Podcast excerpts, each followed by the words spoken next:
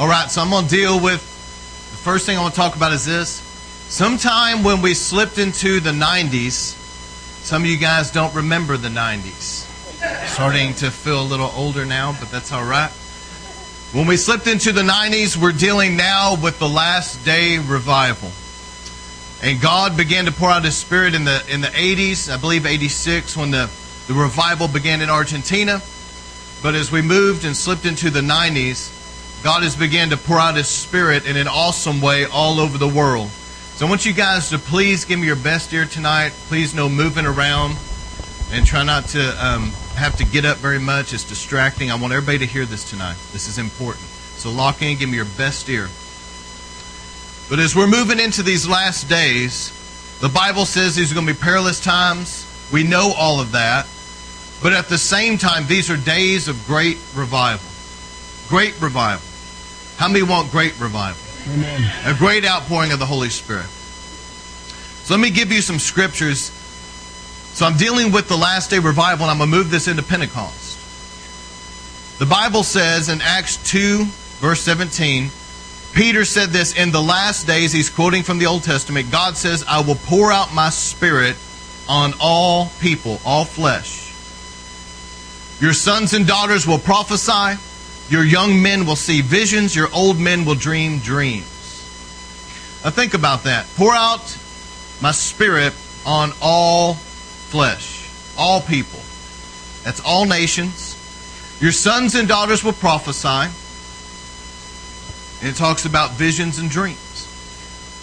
So we see that God is going to send a great revival on young people. And that's what it's talking about here too. I mean, he's going to pour out spirit on all flesh, but it says your sons and daughters will prophesy. There's a great outpouring of the Holy Spirit happening among the youth. Joel 2:23 So rejoice, O sons of Zion, and be glad in the Lord your God, for he has given you the early rain for your vindication and he has poured down for you the rain, the early and the latter rain, as before. The former and the latter rain. And what that's talking about is this there was a former outpouring of the Holy Spirit with the early church, and then God's going to pour out his Spirit in an awesome way on the last day church. And what God is saying here is this what the early church had, that's the well of revival that we're drawing from. But God's also going to pour out His Spirit in these last days in an awesome way, meaning like a double portion. We're going to have the former and the latter rain come down on us in this generation. Haggai 2 9. Now, this is talking about, in context, Solomon's temple, then the second temple. Solomon's temple was destroyed. Later on, they rebuilt the temple. It was inferior. But Haggai and Zechariah, some of these prophets, were sent by God to encourage the people during those times. Now, listen to what it says. I believe this is prophetic about the last day revival. Haggai said this the glory of this latter house will be greater than the former. Don't you think about that? Solomon's temple was more beautiful outwardly, but Haggai said that the actual glory of God, the presence of God, would be greater in this inferior temple than it was in the former. Now, I believe that's prophetic about these last days. The glory of God on God's people in these last days will be greater than what the early church knew. I believe that. The Bible says in Isaiah, Arise and shine, for your light has come. The glory of the Lord is seen upon you. Some people, when you talk about God's glory, some people really don't even know what you're talking about. We're talking about the manifest presence of God. When that manifest presence, which is here now, there's a weight to it. And the Bible talks about the latter glory will be greater than the former. I believe that we're going to see greater dimensions of God's glory before He comes. John 2, verse 10. Jesus, remember, turned the water to wine. And what does it say there? It says, everyone, the man that spoke said, everyone brings out the best wine first, then the cheaper wine after the guests have had too much to drink but you have saved the best till now. I believe that Jesus is saving the best outpouring of the Holy Spirit till the end. He's saving the best wine till the last. Matthew 13 39 says, The harvest is the end of the age, and the harvesters are angels. The harvest is the end of the age, and the harvesters are angels. That's our Lord speaking. Let me say it one more time. The harvest is when? The end of the age. Who are the harvesters? The angels. God says, In the last days I will pour out my spirit on all flesh, and He said, The end of the age is the harvest. We're going to see the greatest harvest of souls in these last days. There are going to be perilous, dark times in the world, but we are going to see an incredible influx of souls. And if you look at the late 80s into the early 90s, as we begin to move into this last day revival, you see an incredible harvest of souls. I mean, Reinhard Bonnke's ministry, was it 10, 15 million people, I don't know, saved in Africa? You've got the great Brownsville revival here. You've got the Argentine revival. Whole cities were getting saved. Great outpouring of the Holy Spirit. Great harvest of souls. That's been going on. I believe the best is yet to come. There's many of these that have gone on before us, and they're still among us. They're incredible people like uh, Reinhard Bonnke, Benny Hinn, Rodney Howard-Browne, all these people. Amazing men of God. But their mantle, I believe God is going to release an anointing on a generation that there's going to be huge numbers of people that now are bringing in great harvest of souls. That it's not just one or two people, but I believe God's going to use many people. And there's moves of God that are going on that people don't even know about in China. There's an underground revival. And you know what? There's there's outpourings of the Holy Spirit where people are getting daily instructions from the Lord. They'll wake up and pray in the morning, and, and they get this instruction from the Lord go to this place and talk to this person. And so they just simply go down that street, they see the person, they talk to them, they get saved, and people are on assignments like this. The end of the age is the harvest, and God is sending forth his angels to make sure the harvest comes in. Revelation 19:7 For the wedding of the lamb has come and his bride has made herself ready. The Bible calls the church the bride of Christ. But honestly, I believe there's a difference between the body and the bride. I really do. The body, if you look at when God created man, the body was made out of the dirt and it seems to be earthly based. But the bride of Christ seems to be heavenly based. I don't think that everybody's going to be ready for the rapture. I'm going to talk about that later. I don't think everybody is making themselves ready. Look what it says. The wedding of the Lamb has come, and what? The bride has made herself ready. There's a remnant that's getting ready, but there's many that aren't. The reason for this great outpouring of the Holy Spirit is to bring in the harvest, but it's also so that we can be made ready for Christ's coming. And that's a big part of it. The Lord is pouring out His Spirit in the church to get us ready for His coming. He's pouring out His Spirit all over all peoples so the harvest will come in but he's also pouring out his spirit on his people in the church to make us ready for his coming. And when the Holy Spirit comes in, he begins to sanctify us, he begins to clean us up and get all the junk out. Pentecost,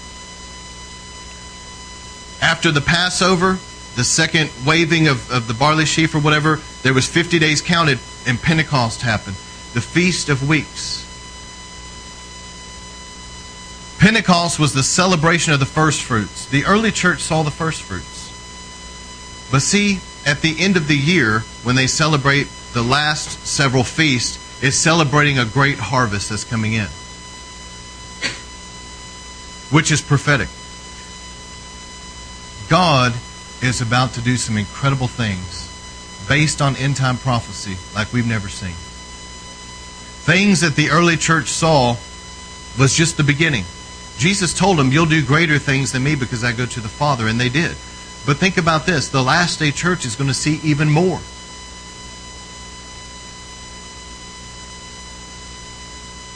But I'll tell you this it's not going to happen by human endeavor. I've seen how the devil has tried to systematically, I've watched him do it in different churches and ministries, trying to systematically shut down moves of God there'll be some revival begin to spark up, and you'll see the devil use different people. I've, I've watched him do it numbers of times. Systematically, they begin to remove prayer. They begin to remove certain things. They try to control it. Da da da da. Next thing you know, the revival's dead. Satan is trying to resist the revival fire spreading all over the world, but I believe he's not going to be able to stop it. But we've got to go after this thing with all of our hearts because the enemy is going to try to resist it and stop this revival. Not that he can stop it worldwide because he can't, but he can try to stop it in individual people's lives and individual churches.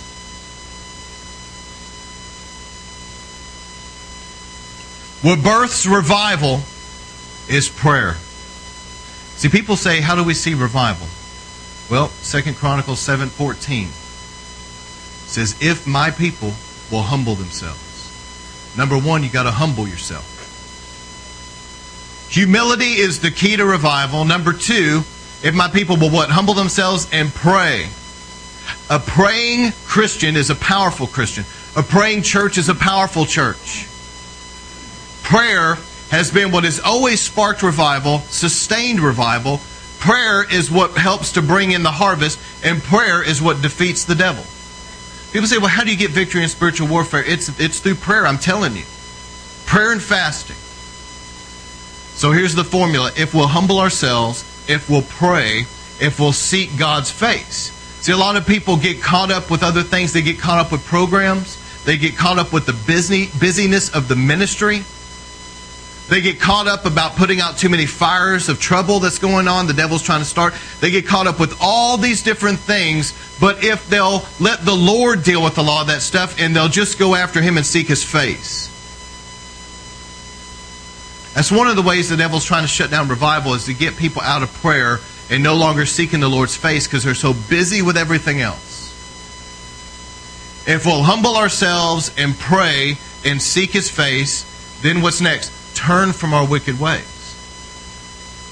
See, the church has got to repent. We talk about the world repenting. We want America to repent. We want America to repent of things like abortion, sexual perversions, witchcraft, things that are abominations to God that He hates. We want them to repent. But what about the sin that's in the pew? It's got to start in the church. God's got to clean house in his house first. And what does the Bible say? Judgment begins in the house of God. And just as this great outpouring of the Holy Spirit has begun to happen in the late 80s and early 90s, and we slipped into it, what did you see in the late 80s? You saw God begin to judge his church and clean house. Things started getting exposed.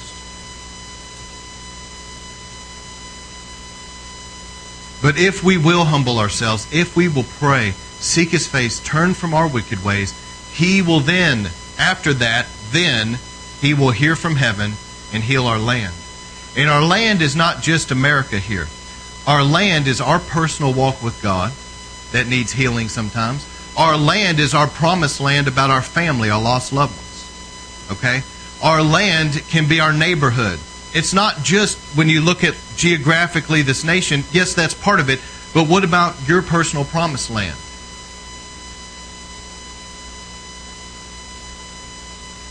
That's the formula for revival. And the early church understood these things. I'm going to talk about Pentecost, the great outpouring of the Holy Spirit. Let me say something right here. After the early church saw great revival, Satan began to put out the fires of revival about, I guess, 300 AD, somewhere around then and revival fire began to die out. You read about how, you know, the Roman Catholic Church started arising to power, and it became more of a state, geographic, political thing, okay? Ritual based, traditions of men, and the fires of revival went out, and you see it went into what's known as the Dark Ages. And in the Dark Ages, even even the gospel of Jesus Christ was snuffed out. Think about all that Satan stole from the church at that time Pentecost, the power, souls being saved, healings and miracles, deliverance of demons, the baptism in the Holy Spirit. All of that seemed to die out to the degree that even the clear gospel was snuffed out in the Dark Ages. And God began in 1517 to bring the Reformation through Martin Luther, who was a German monk. God had raised him up. He was tired of the Catholic Church and what they were preaching. wrote his 95 Thesis. We know the story, nailed it on the door of Wittenberg. The Great Reformation started. Splitting off of the Catholic Church, which had no doubt become a cult by this time, and began to preach the gospel again. Salvation through faith in Christ. It's not about works. Amen. It's not about if some organization tells you you're saved or not. It's about being right with Jesus. And that's what he was preaching. Then we see later that God began in um, the late 1800s to restore Pentecost back. And we read about in the Wells revival how God began to pour out His Spirit in such an amazing way, and all these people began to get saved in Wales, and a Reformation broke out, and then that fire jumped on Los Angeles. The Azusa Street Revival, William Seymour. What was that revival there? The baptism in the Holy Spirit in tongues. God began to restore back what the devil stole from the church the baptism in the Holy Spirit in tongues. And then we read later in history, in the 40s, late 30s, 40s, 50s time frame, God began to pour out His Spirit in an awesome way with healings and miracles, signs and wonders. The healing evangelists of that day saw so many miracles.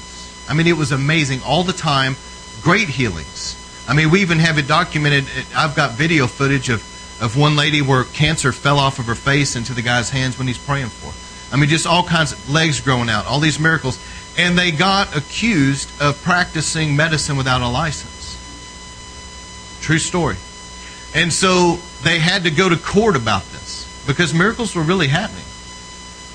And so the judge, they sealed off the courtroom. Nobody knows exactly what happened in there per se, but they had all these healing evangelists there, the judge, and they had their attorneys there and all of that. And the judge brought in sick people and made them pray for them or whatever to see if what they were doing was legitimate or if it was they were trying to practice medicine without a license. Sufficient to say, we don't know exactly the details, but they came out of there free with no criminal charges because apparently the judge saw what he needed to see. And God started restoring back during that time healings and miracles back to the church. But I'm going to tell you that the people of that time, in the early 1900s, when the Azusa Street revival was raging and, and people were being baptized in the Holy Spirit and speaking in tongues and they were being clothed with power, it was a great revival. William Seymour, brought out of obscurity, lost one of his eyes through polio, a one eyed black man that was in there and basically a glorified barn. There was nothing special about the mission that they rented, for sure. The people came what? For the glory. They came for revival. But while they were going after God and Pentecost was breaking out, you got to understand, those people that lived during that time, to be Pentecostal brought a stigma that many of them were persecuted. They, they actually lost their jobs. People would walk on the other side of the road when they saw them coming. They were gossiped about. They were ostracized in society. And they were treated like a bunch of nuts and weirdos. But they stayed the course. And because of their perseverance, now, today, we have Pentecost and it's not persecuted like that. But see, they had to blaze a trail. Satan fought them tooth and nail in their generation. But they were faithful, and it was like taking out the sword of the Lord like a machete, and they cut through all of that resistance of the devil and they blazed a trail for us today. And so, what I'm trying to say when I say all of that is this don't take lightly what you have. There are other people out there that shed their blood to have what you have. There's other people out there that lost their job. They were persecuted in many, many ways to have what you have today. The people of times past in the, tw- in the you know 1915, 1925, that time frame, it was not easy to be Pentecostal. They were hated, they were despised. Let's go back and look at the Word of God when Jesus talks about the Holy Spirit. Acts 1 4. Jesus had died on the cross. No man took his life. He willingly laid it down as a sacrifice. We know the story when he gave up the ghost, he went down into the lower regions of the earth. He confronted the devil. He took from the devil the keys of death, hell, and the grave. He rose from the dead three days later. He appeared to his disciples in a glorified body.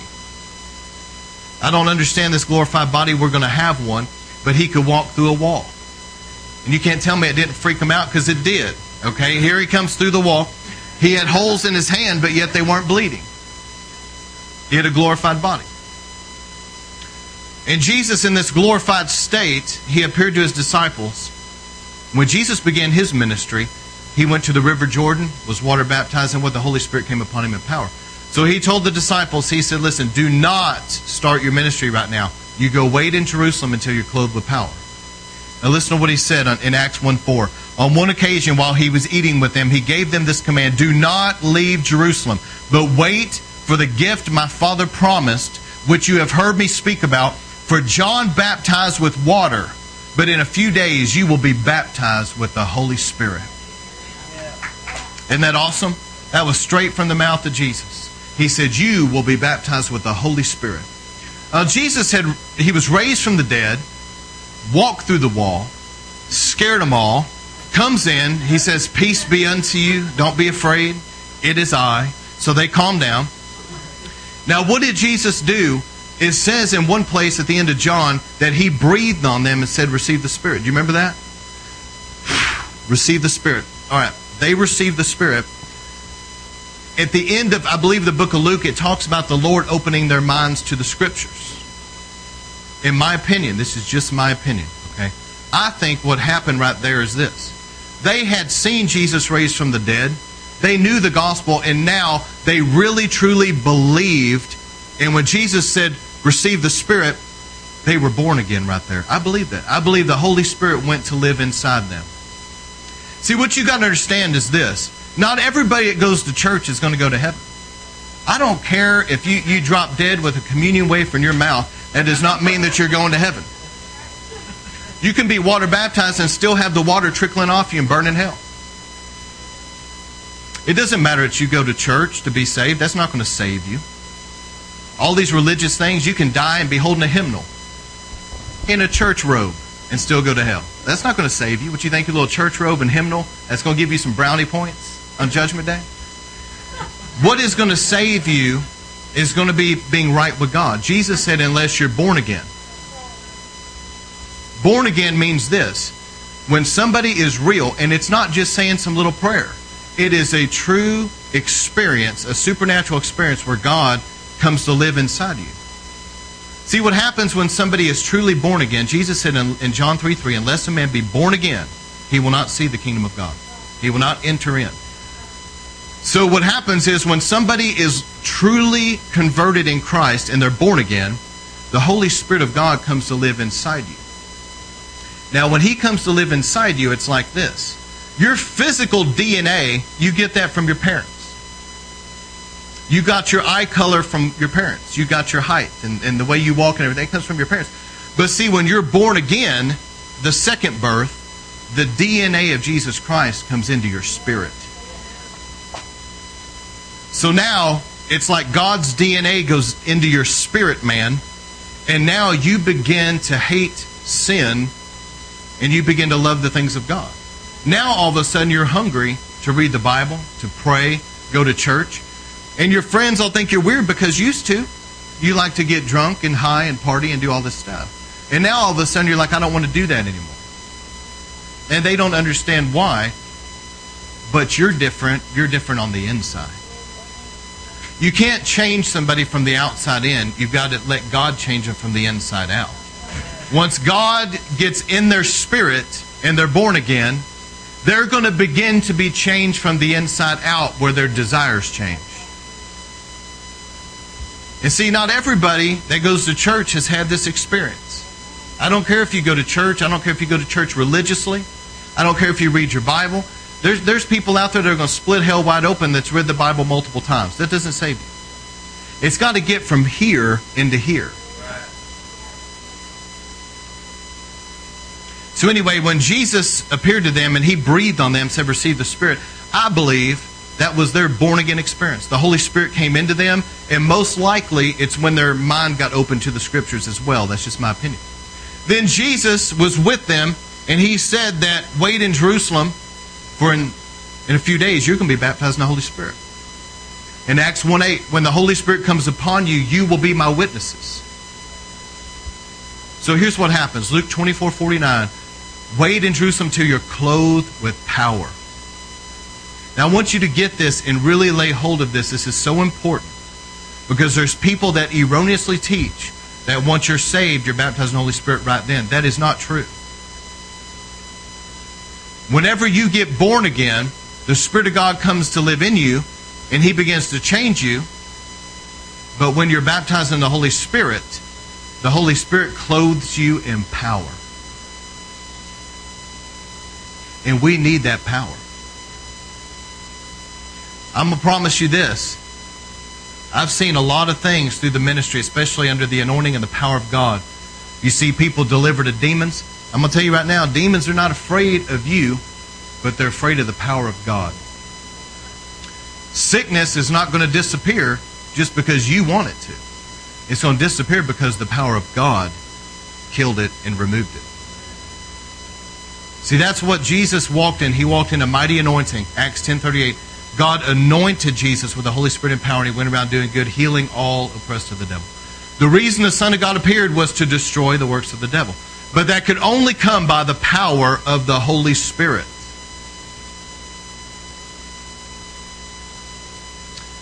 Some churches, bless their heart, they really are the frozen chosen.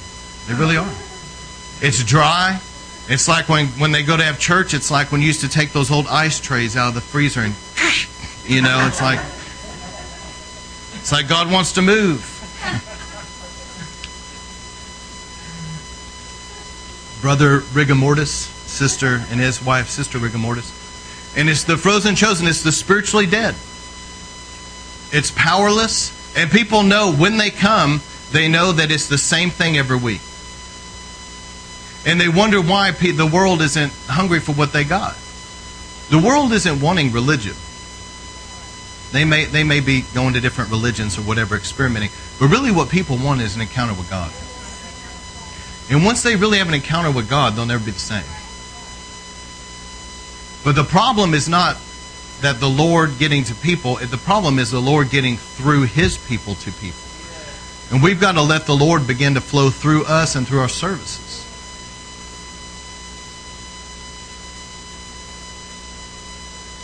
So the early church, they saw Jesus do all these miracles. Can you imagine how many of you guys have felt, I have felt this so many times when somebody prayed for me, laid hands, the power of God hits you? I mean, hard. How many of you guys have felt I have felt that. Can you imagine Jesus laying hands on you back then? Think about it for a minute, what you felt when just one of his servants have prayed for you.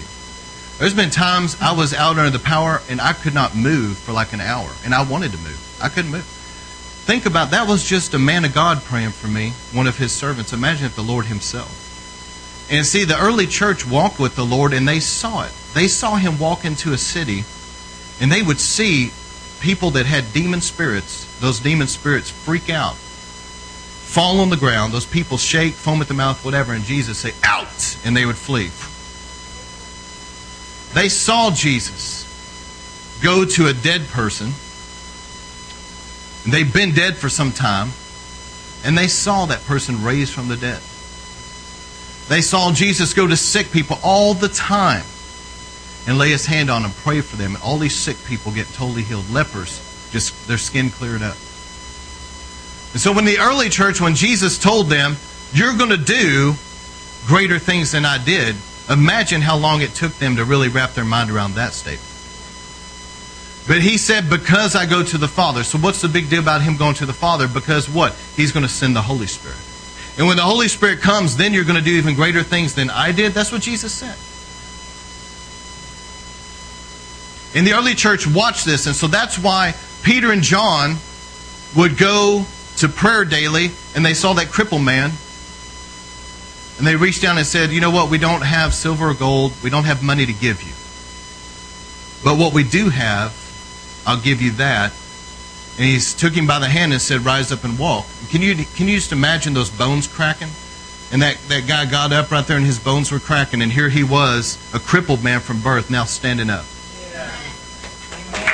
That's the early church. That's what they walked in. that's supposed to be normal Christianity. But what has happened is for so long, the church has been dead and powerless for so long that people have literally strongholds in their minds. When I talk about strongholds, I'm talking about uh, where Paul said we pull down every stronghold and bring our thoughts obedient to Christ. There's people have mental strongholds where they've accepted the fact that dead Christianity is normal. They've accepted false teachings that that was back for those people back then, but not today. They've accepted dead traditions of men that they come into church and they do the same little social club every week sing a couple songs, have a nice little speech. Everybody goes out to the cracker barrel. And that's all they do. And they've accepted that as normal Christianity, and they wonder why the world looks at that and goes, well, what's the difference between that and Islam, Buddhism, or anything else? What the difference is, is that we know the real God. And what did Paul say? He said, I don't come to you with eloquent words. I come to you in the demonstration of the Spirit's power. That's the key. If the church will get back to the power of God, it's just like, you know, when we've done street evangelism and people have been hit by the power of God on the streets. What are they going to think the next day when they wake up and realize, man, last night I was at the harbor and my eyes opened and I was on the ground when those people prayed for me. And I felt something I have never felt for in my life. That felt so good. That must have been God touching me. You see what I'm saying? Now, you going out on the streets and you have this mental argument with somebody, they're going to wake up the next day and go, Yeah, I fought with this guy yesterday about what he believes and this and that. That's only going to go so far. But when they experience God's power, His presence, they'll never forget that. And I, I love the story when Brother Anthony and these guys prayed for that girl that had that scoliosis and her spine was bent people were videoing it and that spine straightened right there in front of everybody on video. And times I've seen on video where people's legs grew out. In fact, Melissa's leg grew out on video. And that thing's on YouTube, I believe. Yeah, she's famous. Famous leg growing out video clip.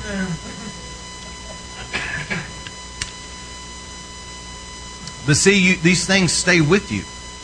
You know, and it stays with people when they see this, they experience this.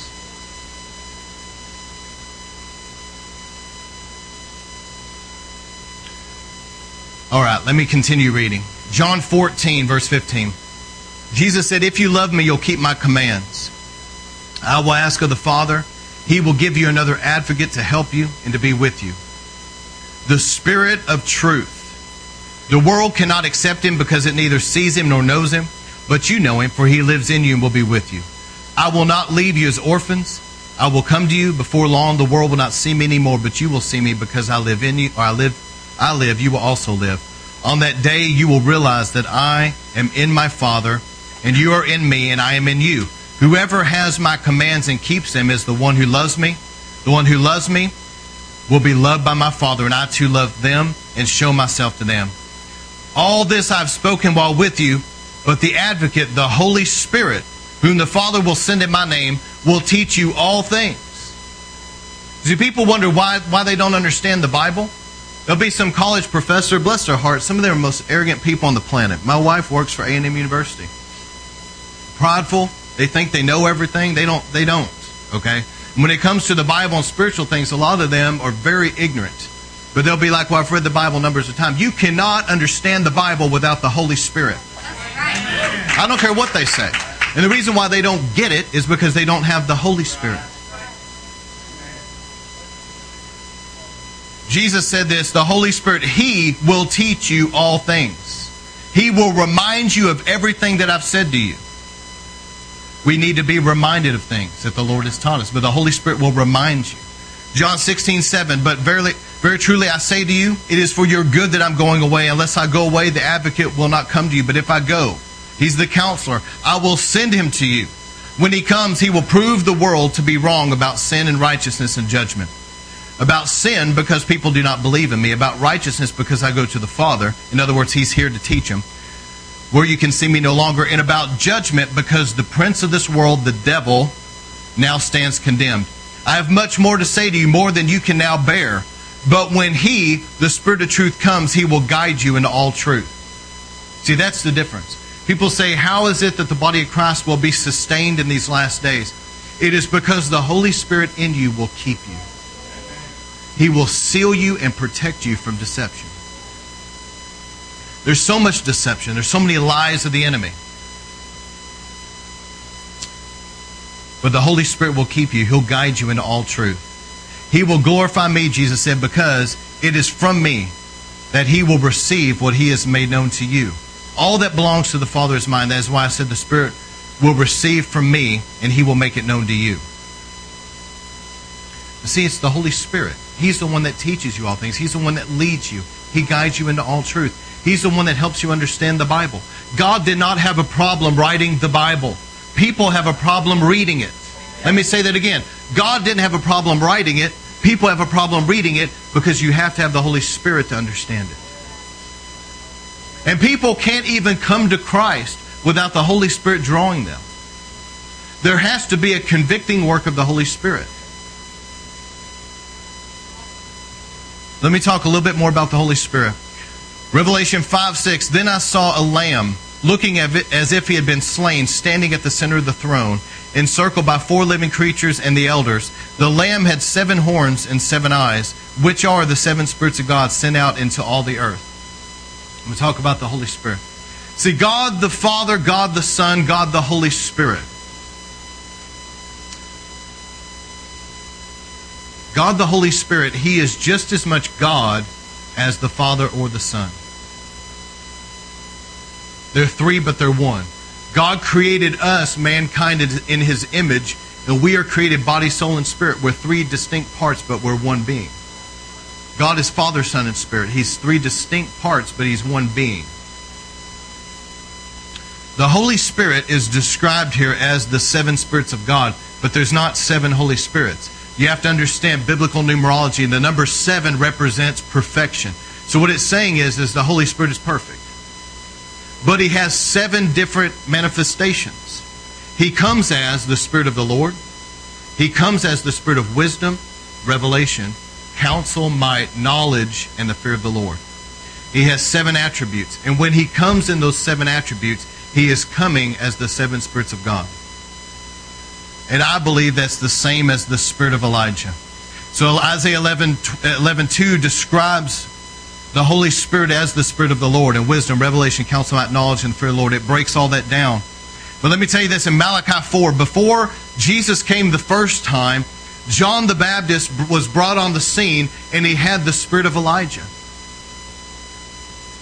He was clothed with, many people believe the mantle he wore was actually the mantle Elijah wore. I don't know but he had the spirit of Elijah on him. And when John the Baptist came, what did he do?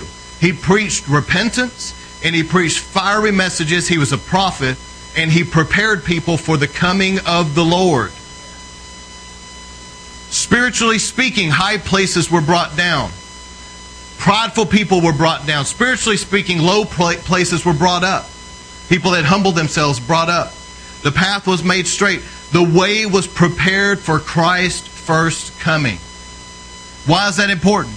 Because the Bible says in Malachi chapter 4, I will send the prophet Elijah to you before the great and dreadful day of the Lord comes.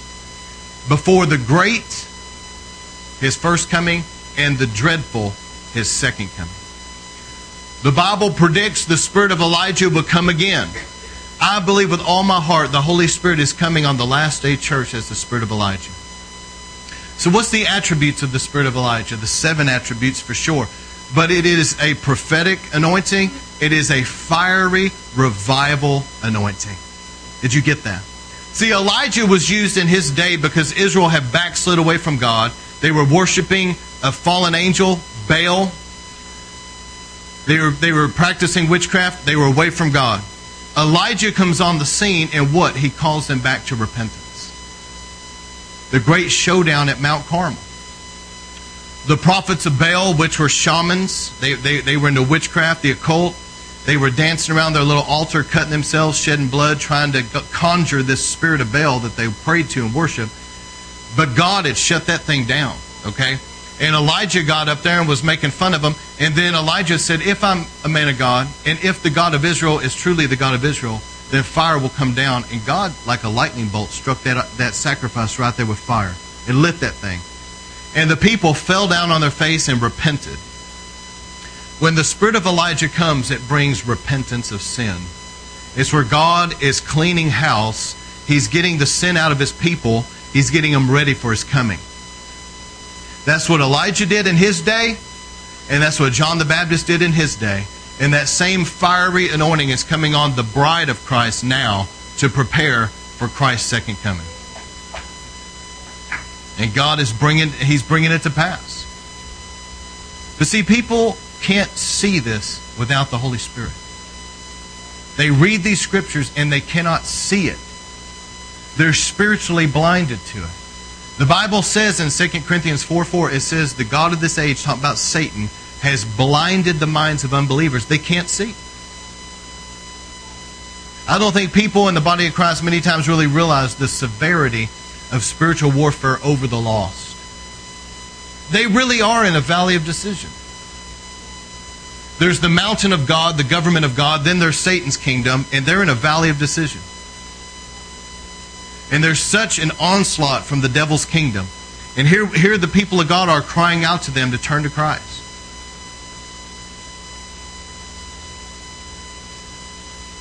But the Bible says, I believe in, in 1 Corinthians chapter 4, I can't remember the exact verse, but it says, the kingdom of God is not a matter of talk, but power.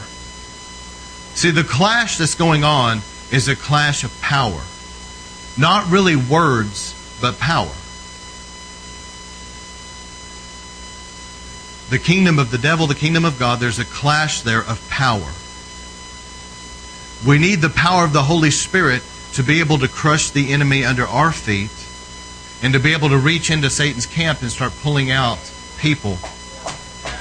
But it's going to be by the power of the Holy Spirit. That's why once the early church was baptized in the Holy Spirit, even Philip, who was a byproduct of that, an evangelist, he got saved, powerful ministry, went down to Samaria. How did Philip win Samaria? Jesus had gone before him. Remember with the woman at the well? And then she went and told all of them, I met a man that must be the Messiah. You know, he knew everything about me. So Jesus had already prepared the way, so to speak, in Samaria. But when Philip came and preached Christ and him crucified, he preached the gospel. But he didn't just stick with words only. But he went in there and he prayed, he said, Bring out the sick. They brought out the sick. He prayed for them and they were healed. It says in the Bible that some that had demons, the demons shrieked or whatever and left them. And the people are watching the power of God. They're watching people get healed and delivered, and they all began to turn to Christ because of what? Philip's eloquent words and his oratory ability? No. The power of God. And then Peter called for Peter and John, and I'm going somewhere with this story. After Philip led them to Christ and water baptized them, he then sent for the apostles in Jerusalem, and Peter and John came. When Peter and John came, it says they laid hands on the people so that they might receive the Holy Spirit. Because it says the Holy Spirit had not yet fallen upon many of them, they were only saved. But now they were baptized in the Holy Spirit when they laid hands on them. Acts chapter 8. Going to get to the baptism of the Holy Spirit just a moment. But hosting revival. There's a constant controversy and opposition to revival. You have to be ready for that.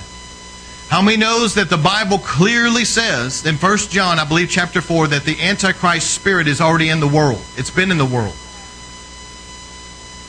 When Jesus came as the Christ, Christ is not his last name. Christ is his title.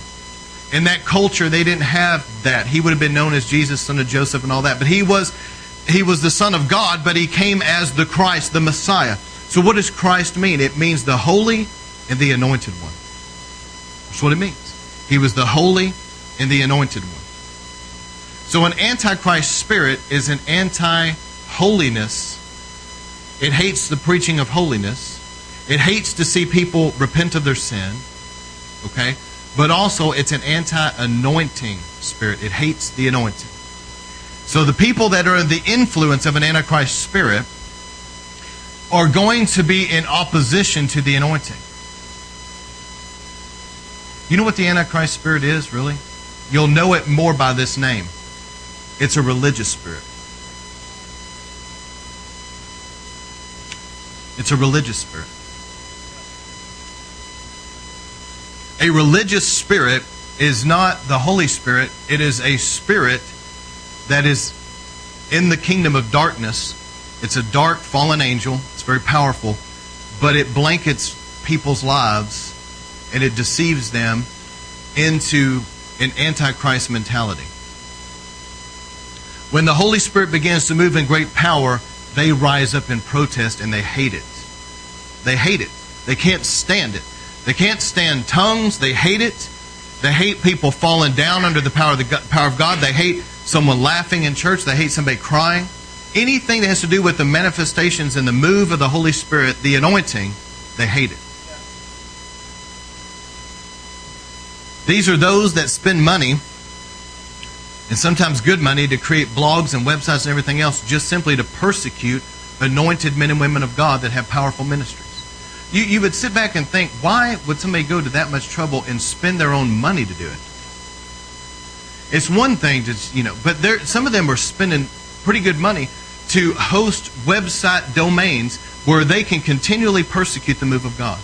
They are modern day Pharisees. Jesus' greatest enemies, hear me, it was really not the sinners. Jesus, by and large, the sinners did not have a big problem with him.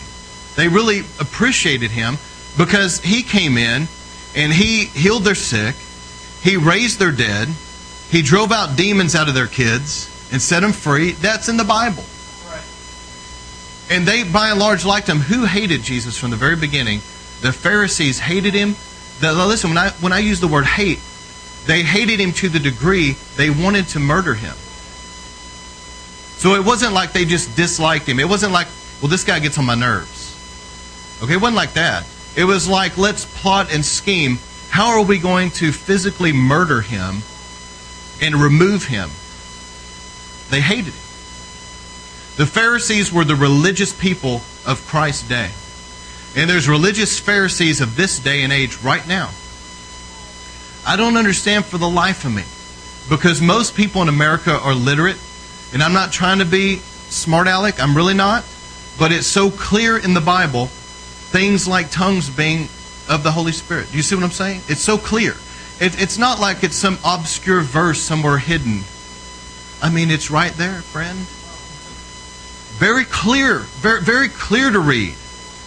But yet you have people that have such a religious spirit on them, and it's got such deep roots down in them, that they sit back and they say that it's demonic. And they hate the move of God. They say tongues are of the devil. They say these manifestations are of the devil. How could anybody be that deceived? And the scary thought is this Jesus said, You'll be forgiven for blaspheming the Father, you'll be forgiven for blaspheming me. But he said, If you speak against the Holy Spirit, you won't be forgiven. And these people are speaking against the Holy Spirit. They really don't have a problem with man because you know what? I may go through and pray for people I can't myself, I can't really do much for you. But if I'm praying for you and God decides to touch you and you fall out or you get healed or whatever, that's God touching you. That's not me. All right, here's the thing. When God touches you, the problem people have is not really with the person, even though they'll take it out on them, but it is really with God.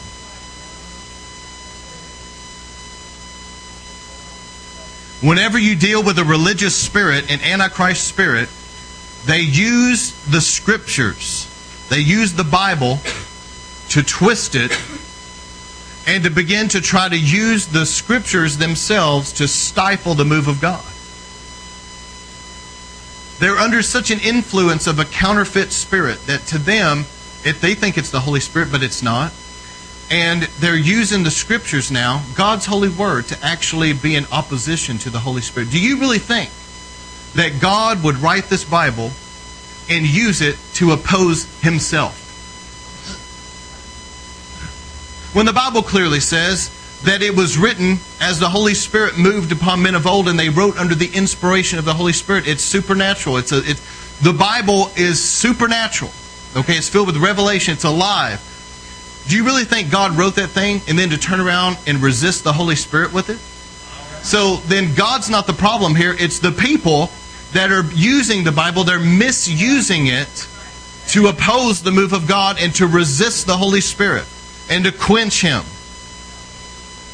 And what you got to understand is this religious spirit is all about legalism, it's the traditions of men, and it wants to shut down any move of God and make everything just like a social country club feel. Remove the power of God. The Antichrist spirit is against God's power. It's not against necessarily preaching, but it's against the power of God. That's why that spirit has taken so much ground in our church today, around this nation, around the world, certainly not here, but in many places, because they won't even let God move anymore. You say, well, God can do whatever He wants to do, but He won't. Yeah, He can do whatever He wants to do, but He won't. He'll do what He's asked to do and what He's welcome to come do. He's not going to come in there and fight with everybody that doesn't want Him there in the first place.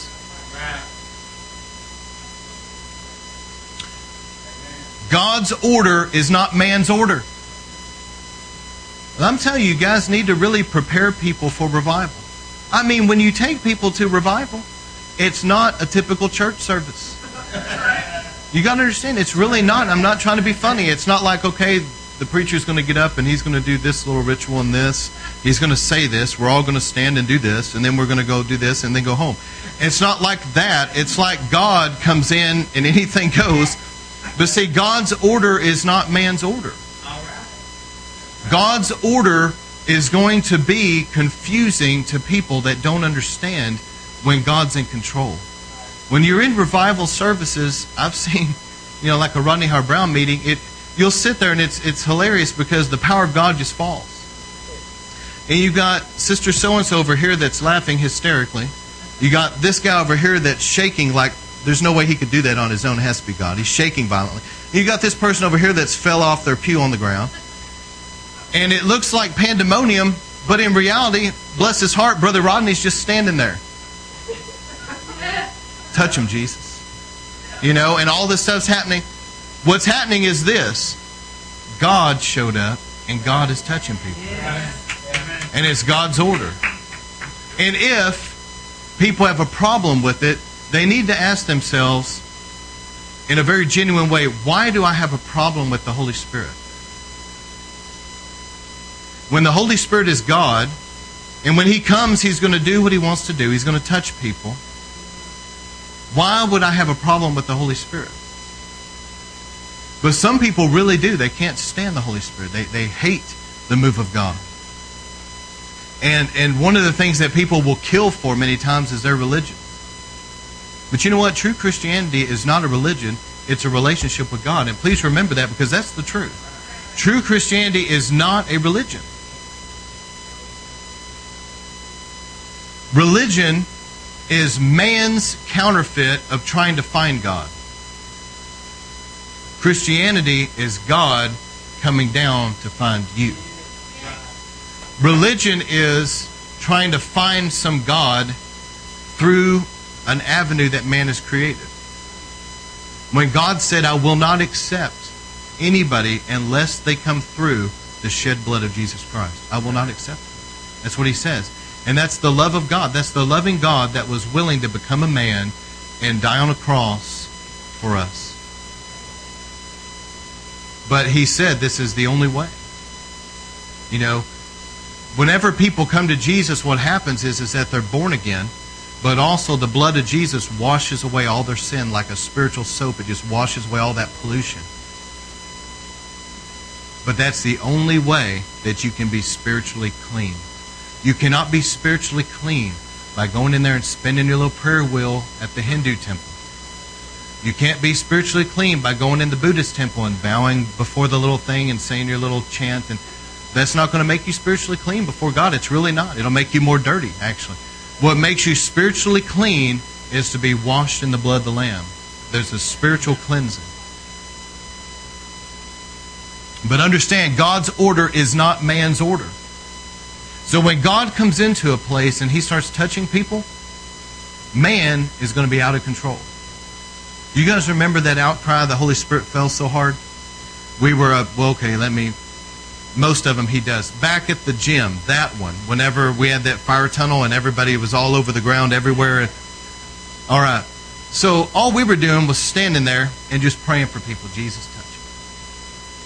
And people were all over the ground everywhere for like an hour.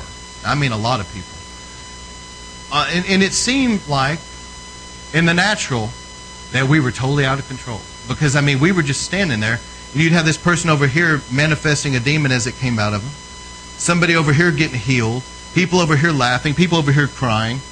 Someone over here shaking. And it was just like, it seemed like pandemonium.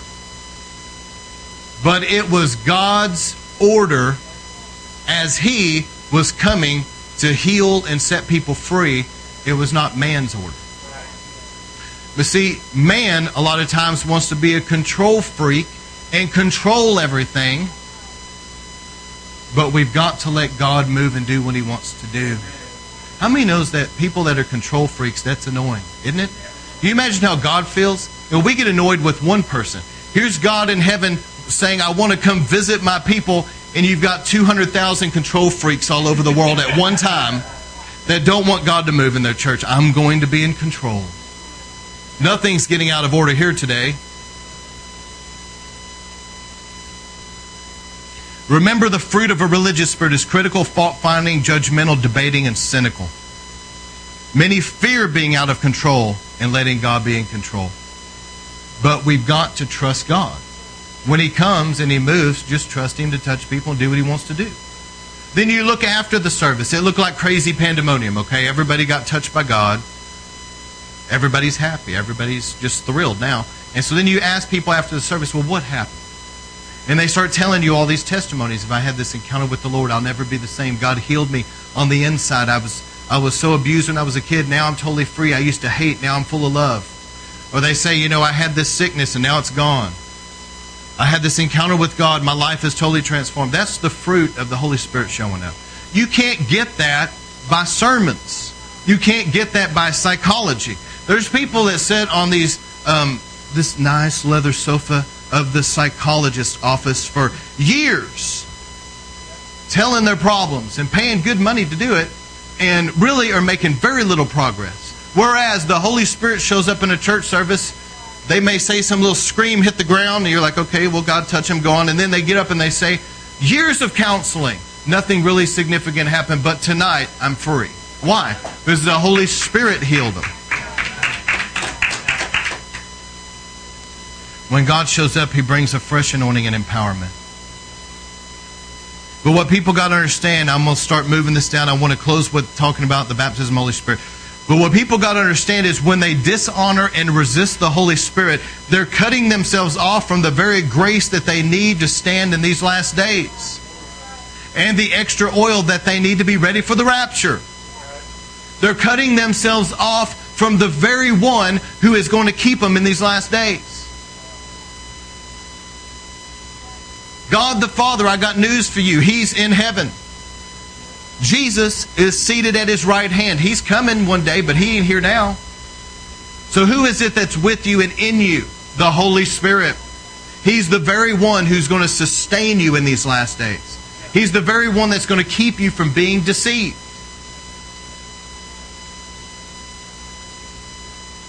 And I could read this whole thing, but it talked about the, the parable of the ten virgins, all ten of them were virgins. Please hear me. Five were foolish, five were wise. The five foolish virgins were not ready for the Lord's coming. The five wise virgins were ready. Why? Because they had extra oil. It's the extra oil that prepares people for Christ's coming. What's the oil? It's the anointing of the Holy Spirit.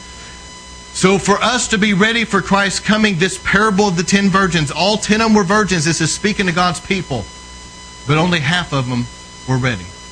Now, wouldn't, wouldn't it be something if this teaching of our Lord Jesus Christ was in fact a prophetic word that only half of those that profess Christianity will be ready for the rapture when he comes. He's going to come like a thief in the night. People are not going to be expecting it. It's going to come out of left field. There's going to be this shofar blast and a catching away, and only half are ready. Honestly, in the day we live, that wouldn't surprise me. But Jesus said in Matthew 25, verse 13, keep, therefore keep watch, because you do not know the day or the hour. Those that are going to be ready for the rapture is this. You remember Noah. He was a picture and type of the rapture. When the wrath of God was coming down on the earth through rain, Noah and his family lifted up above the earth. And then when the wrath of God subsided, they came back down. That's a picture and type of the rapture. When the wrath of God is coming down on the earth, the, those that are right with God, his true bride that have made themselves ready, those people will be caught up with him. And then, whenever the wrath of God subsides, they'll come back down to the earth with him. But see, what was it about Noah? Noah was a righteous man in a wicked generation. If you're not going to live righteous, you're not going to be ready for his coming. The second thing was Enoch. The Bible says he habitually walked with God. That's the Amplified. He walked with God habitually. And then one day he was just raptured out of there. Those that have a strong prayer life that walk with God will be ready for the rapture. A third person that was raptured, so to speak, Noah, it was symbolic, but honestly, Enoch was raptured out of here. And so was Elijah. In a fiery chariot, he was raptured right out of here. Elijah, what, what earmarked his life? The anointing, the fire. So you see with Noah, righteousness, with Enoch, a strong prayer life, with Elijah, the anointing, the extra oil. For us to be ready for Christ coming at the rapture, we've got to be righteous, we've got to have a strong prayer life, and we've got to have extra oil.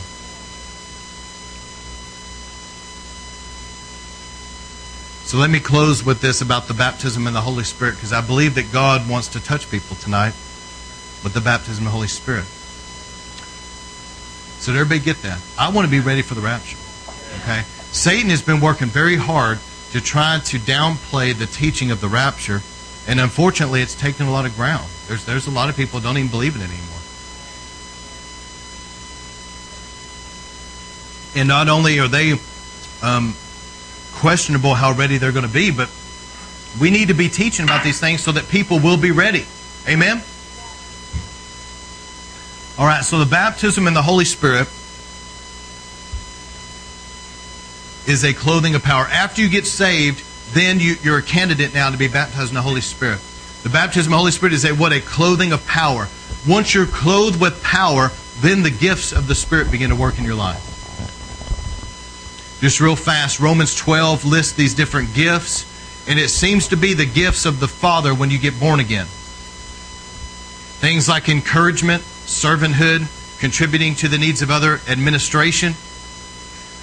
Then you have the gifts of Ephesians 4:11, the apostle, prophet, evangelist, pastor, and teacher, which seem to be the gifts that come on the church of the leadership. That's from Jesus. So you have the gifts in Romans 12 that seem to come from the Father, in my opinion. The gifts from Jesus, which is Ephesians 4.11. But then you have the gifts of the Holy Spirit. You got the vocal gifts, tongues, interpretation, prophecy. You've got revelation gifts, words of knowledge, words of wisdom, discerning of spirits. You've got the power gifts, faith, healing, and miracles. Those are the gifts of the Holy Spirit. They kick in when you're baptized in the Holy Spirit and clothed with power. So, what does that look like? It looks like Book of Acts Christianity, Acts chapter 2. The rushing mighty wind came in.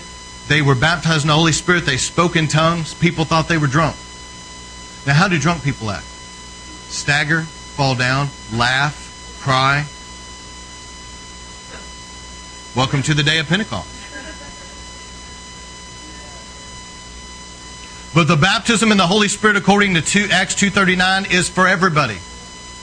There's not like a limited group. Like, okay, in each church, I'll be willing to baptize 30 people. It's not the way it is. God says, I will baptize anybody that wants it. It's for all, okay? And the prayer language is for all. That's where people don't understand. Okay, Mark 16, 17 through 18, what did Jesus himself say? These signs will follow them that believe in my name. Now, who does it follow? Them that believe. That's everybody that believes, okay? Everybody that believes. In my name, they will drive out demons. They will what? Speak in new tongues. Lay hands on the sick and they'll recover, and it goes on about supernatural protection. But they will speak in new tongues. That's for everybody. That's everybody. When Jesus said for all that believe, he wasn't just saying for some people. Your prayer language, everybody needs a prayer language.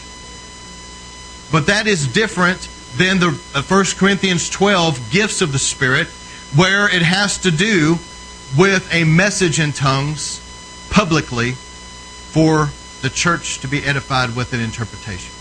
That's a gift that not everybody necessarily has.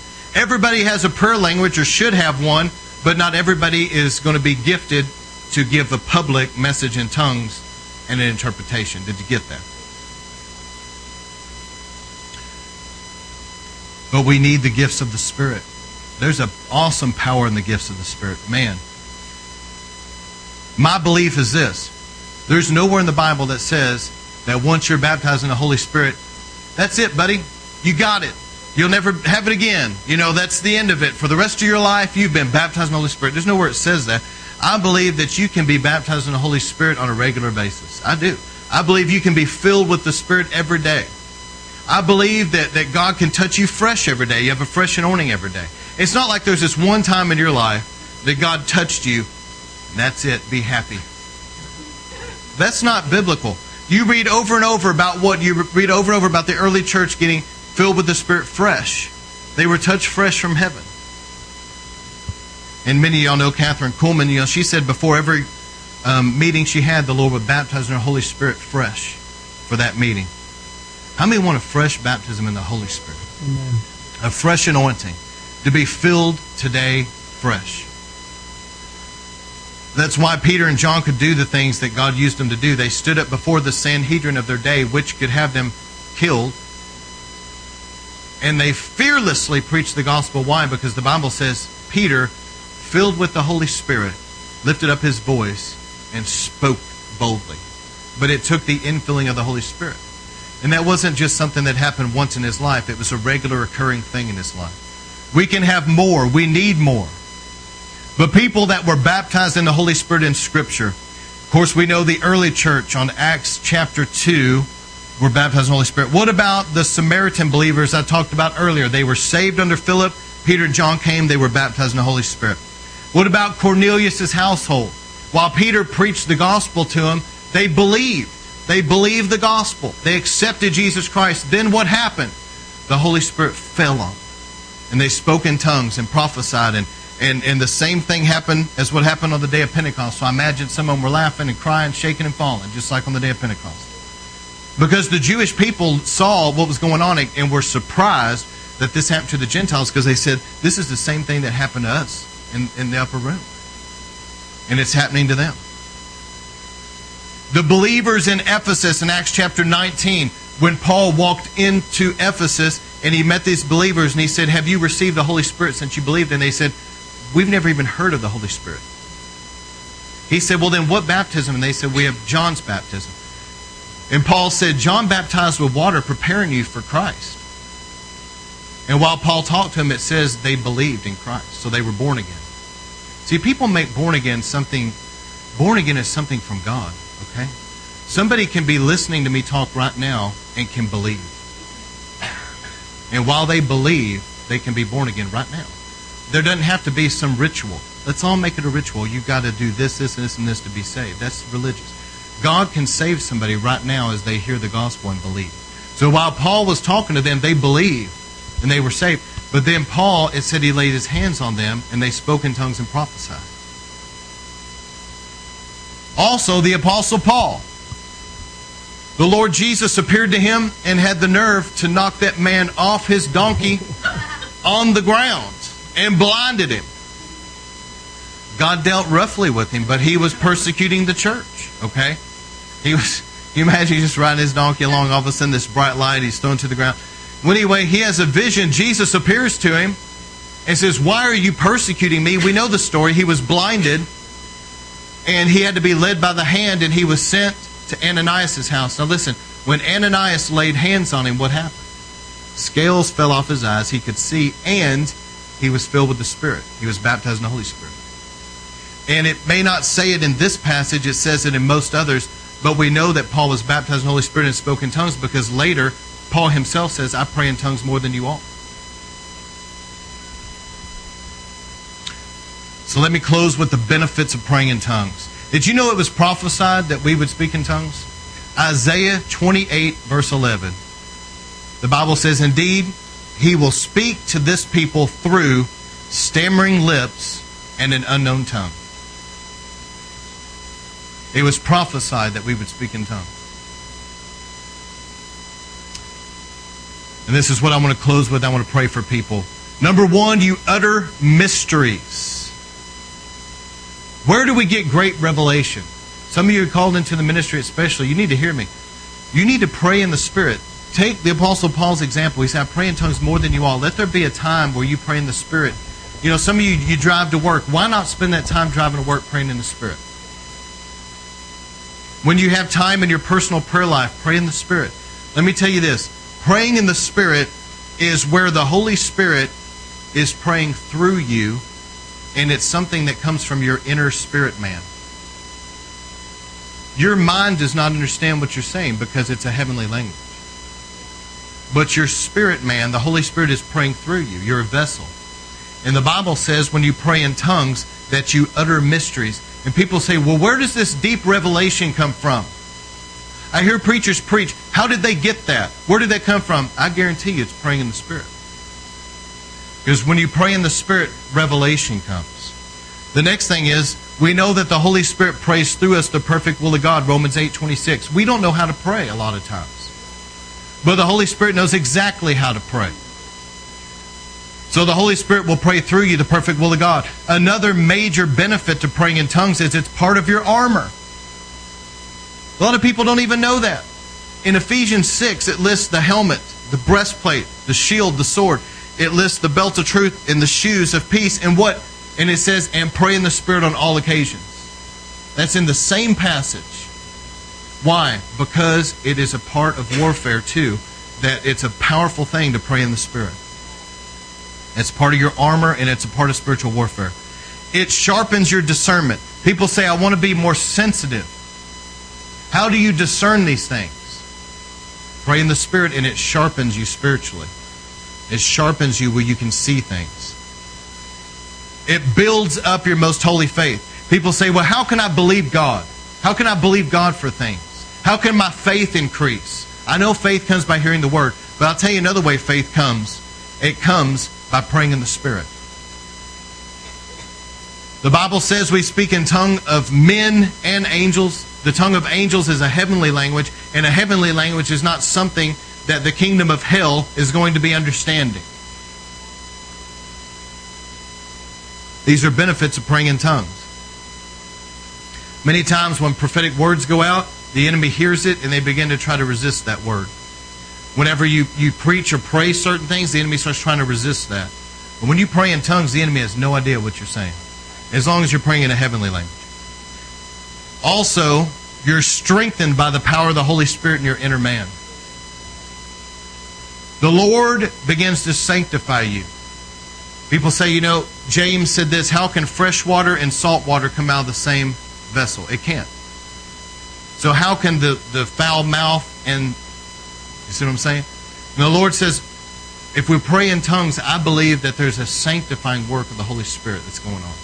And God starts purifying you, He starts purifying your heart, purifying your thought life, and your mouth. Another thing is it refreshes and strengthens us because the Bible says it edifies us. And edify implies being recharged like you would recharge a battery. How many guys have prayed in tongues for a while and you felt that? You felt an inner strength, like you're being charged. Also, Jesus himself said it's true worship. Those that worship will worship in spirit and in truth. That's why it's so powerful. Many times we'll be just worshiping in the spirit, worshiping tongues. It's straight from your spirit spirit to spirit, deep calling to deep. It's straight to God. It's, it's spirit worship. And it's powerful. You can tell when people begin to worship in the spirit, it's just the atmosphere is just so powerful. and true intercession for what we don't know. I've heard many of these stories. I'll tell two real quick, and then we're going to pray. Reinhard Bonnke had drank some bad water in Africa or something. He was dying, got very sick. He was very young. And there was a woman that God woke up in the middle of the night. She didn't know what was going on, but she had such a burden to pray for him. And she began to pray in the Spirit because she didn't know what's going on. She was just praying in the Spirit and praying in the Spirit. She interceded for however long, an hour or two, until finally she felt it was done. Reinhard said he was literally so sick, it was being sick unto death. But he said he miraculously recovered. Now, what would have happened if young Reinhard Bonnke, who was at that time very young, if he had died? What would have died with him?